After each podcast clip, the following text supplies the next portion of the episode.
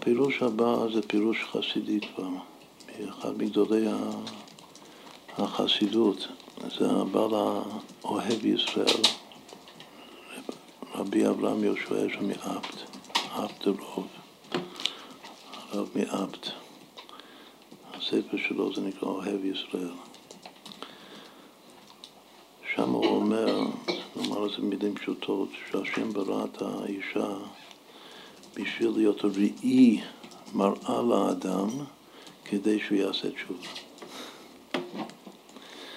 שבן אדם לבד, לא טוב היות האדם לבדו, בן אדם לבד אף פעם לא יראה את ניגי עצמו, אין האדם רואה את ניגי עצמו, אז הוא יחיה את כל החיים שלו, הוא יחשוב שהכי טוב, שהוא מושלם, פרפקט. הוא צריך אישה שהאישה משקפת אותו, ופתאום הוא מבחין באישה, אם הוא זוכה, הוא מבחין באישה את כל, ה, כל הבעיות של עצמו.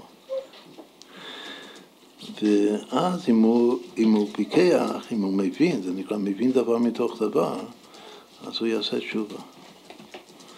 אז השם ברא את האישה בשביל שהבן אדם יעשה תשובה.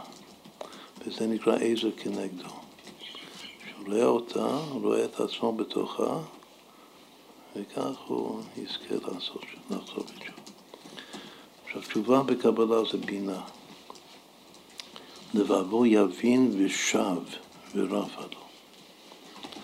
וגם כאן זה הסתכלות, כאילו שהיא הראי, המראה שלו, כמו נבואה של הנביאים שלו במראה, שזה ראי, זה גם השורש של המראה זה בינה בקבלה.